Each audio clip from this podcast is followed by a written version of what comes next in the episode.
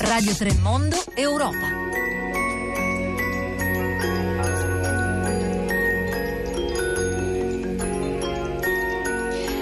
Buongiorno da Anna Maria Giordano e benvenuti oppure bentornati all'ascolto di Radio 3 Europa e ve lo ha già anticipato Pietro del Soldà qualche secondo fa, oggi è il giorno dell'attacco americano in Siria.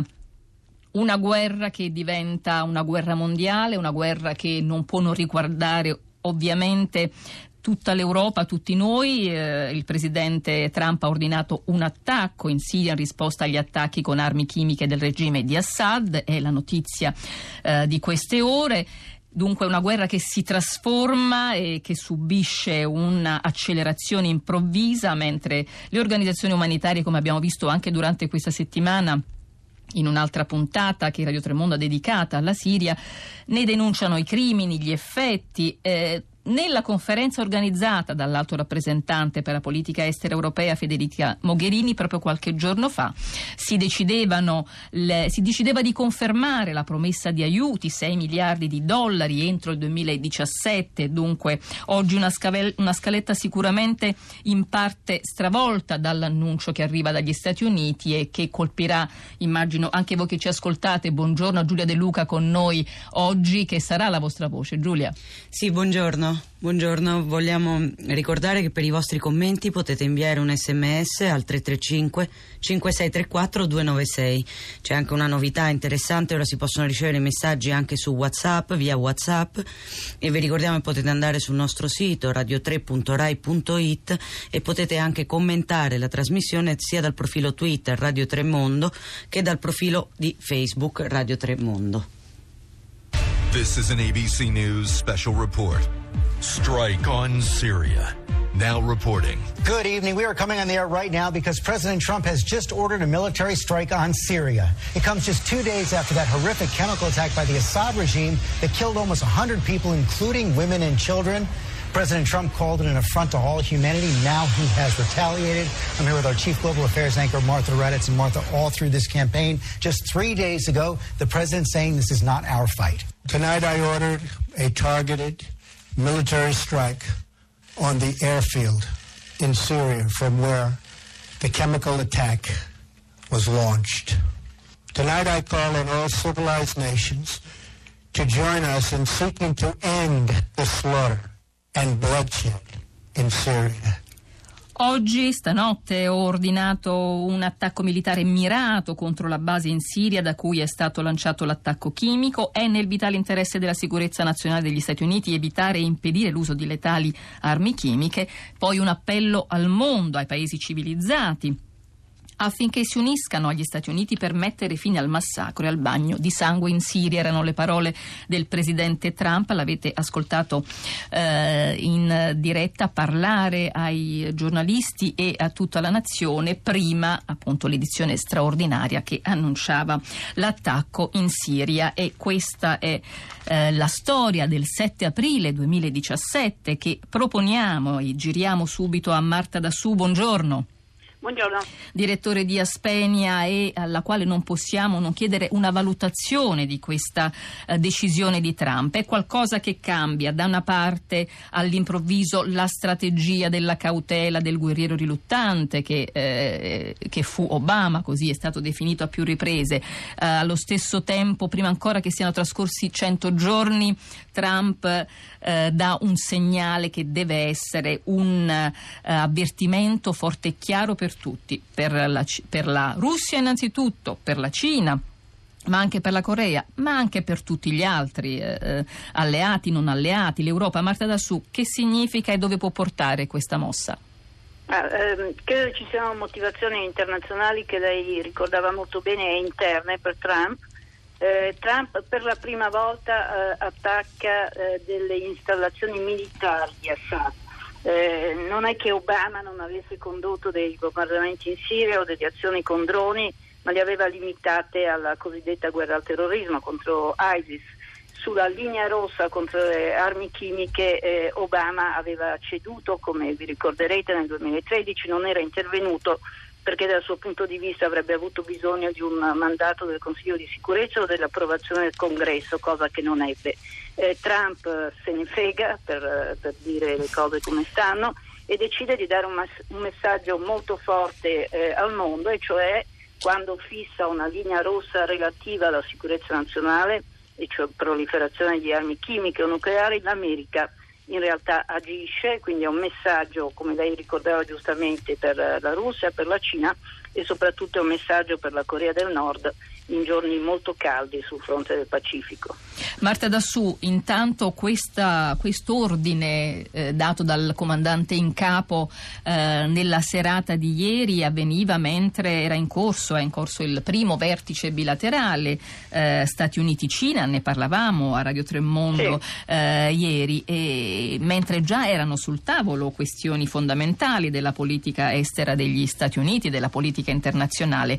Eh, questa decisione che arriva senza l'autorizzazione del Congresso è intanto anche sempre in termini di politica interna molto eh, importante e speciale in questo certo. senso.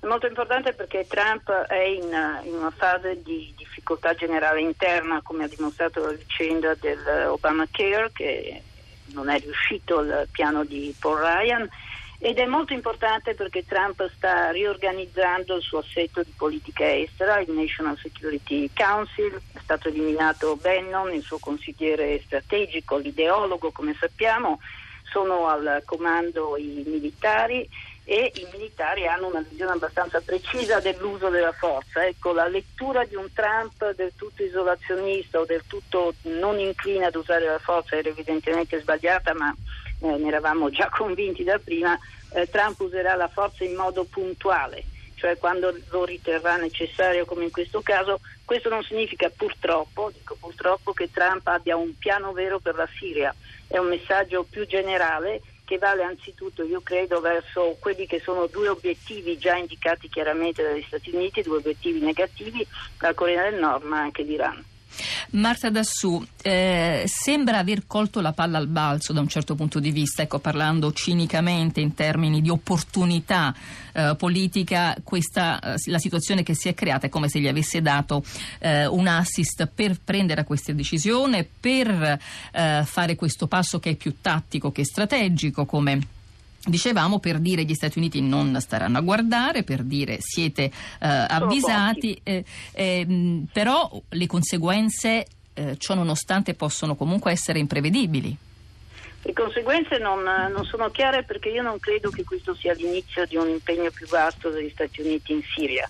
Questa è una risposta all'uso di armi chimiche considerate una minaccia diretta alla sicurezza nazionale americana. Questo è il modo in cui Trump ha presentato eh, questo intervento americano, l'ha presentato anche Tillerson. Non credo ci sia una chiarezza di idee su come si possa risolvere questa drammatica guerra civile siriana che, va, eh, che continua da eh, da sei anni, come sappiamo, con 5 milioni di rifugiati. Tillerson ha detto che Assad non farà parte del futuro della Siria, ma oltre a questo non si è detto granché. Quello che è certo è che le illusioni iniziali di Trump in un rapporto idilliaco con Putin eh, sono destinate a sfumare. A questo punto eh, oggi è mh, mm, abbastanza chiaro. L'Europa, Marta Dassù, proprio qualche giorno fa la rappresentante, eh, l'alto rappresentante per la politica estera europea e la sicurezza Federica Mogherini insieme a rappresentanti di Germania, Regno Unito, Norvegia, Kuwait e Qatar, hanno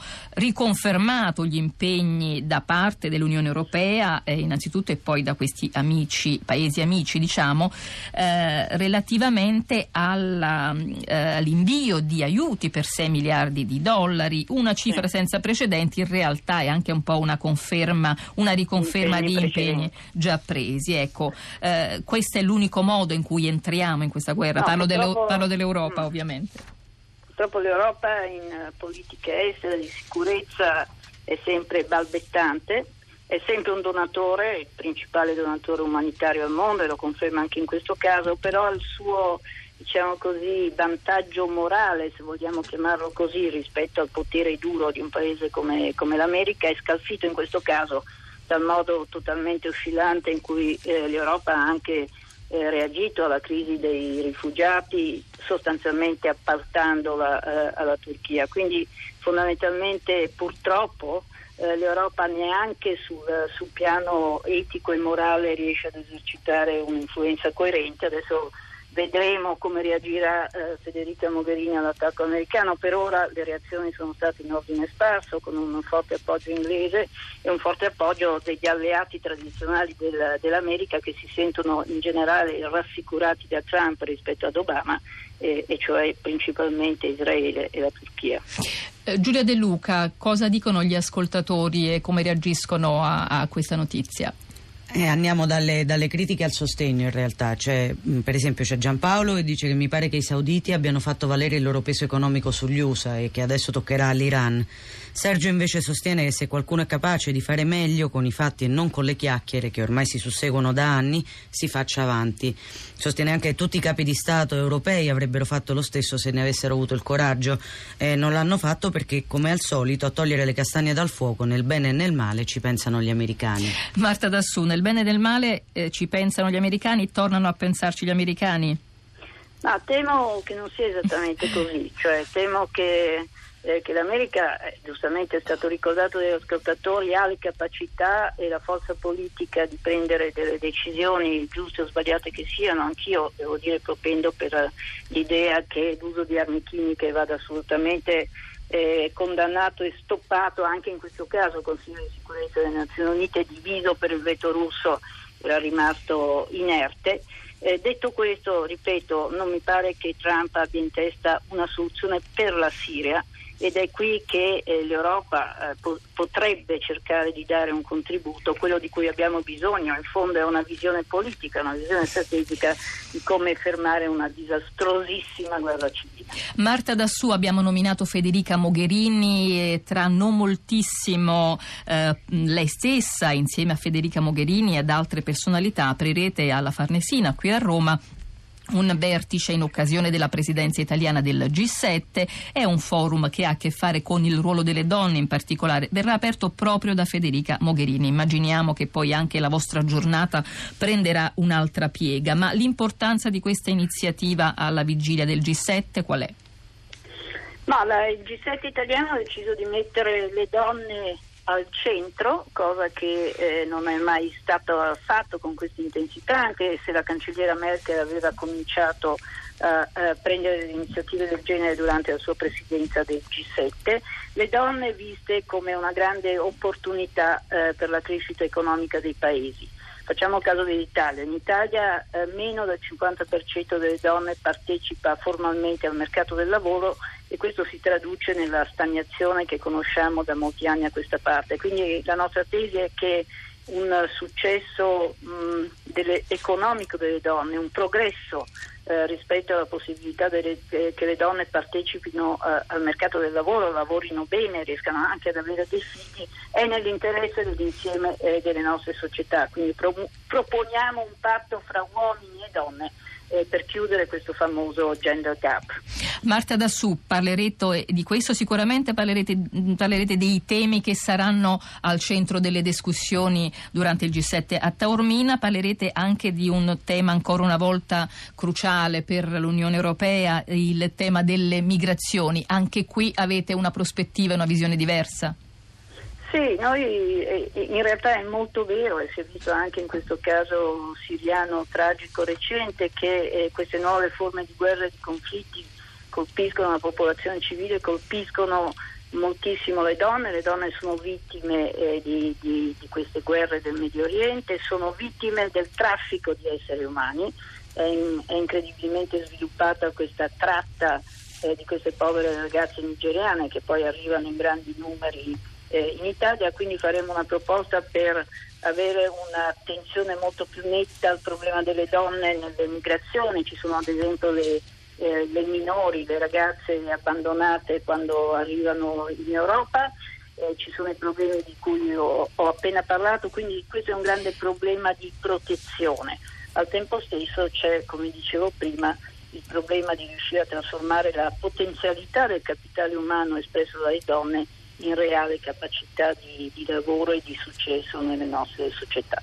Grazie Marta Dassù, ancora una volta grazie per essere Grazie stata con noi e soprattutto buon lavoro a Marta Dassù, direttore di Aspenia, in particolare per il forum che si apre oggi e andrà avanti per tutta la giornata di domani alla Farnesina per, in occasione della presidenza italiana del G7 Starting from Girls Women for Forum on Inequality and Sustainable Growth. Allora, le donne al centro, noi tra un po' continuiamo a parlare di Europa e di quali orizzonti si profilano soprattutto a est.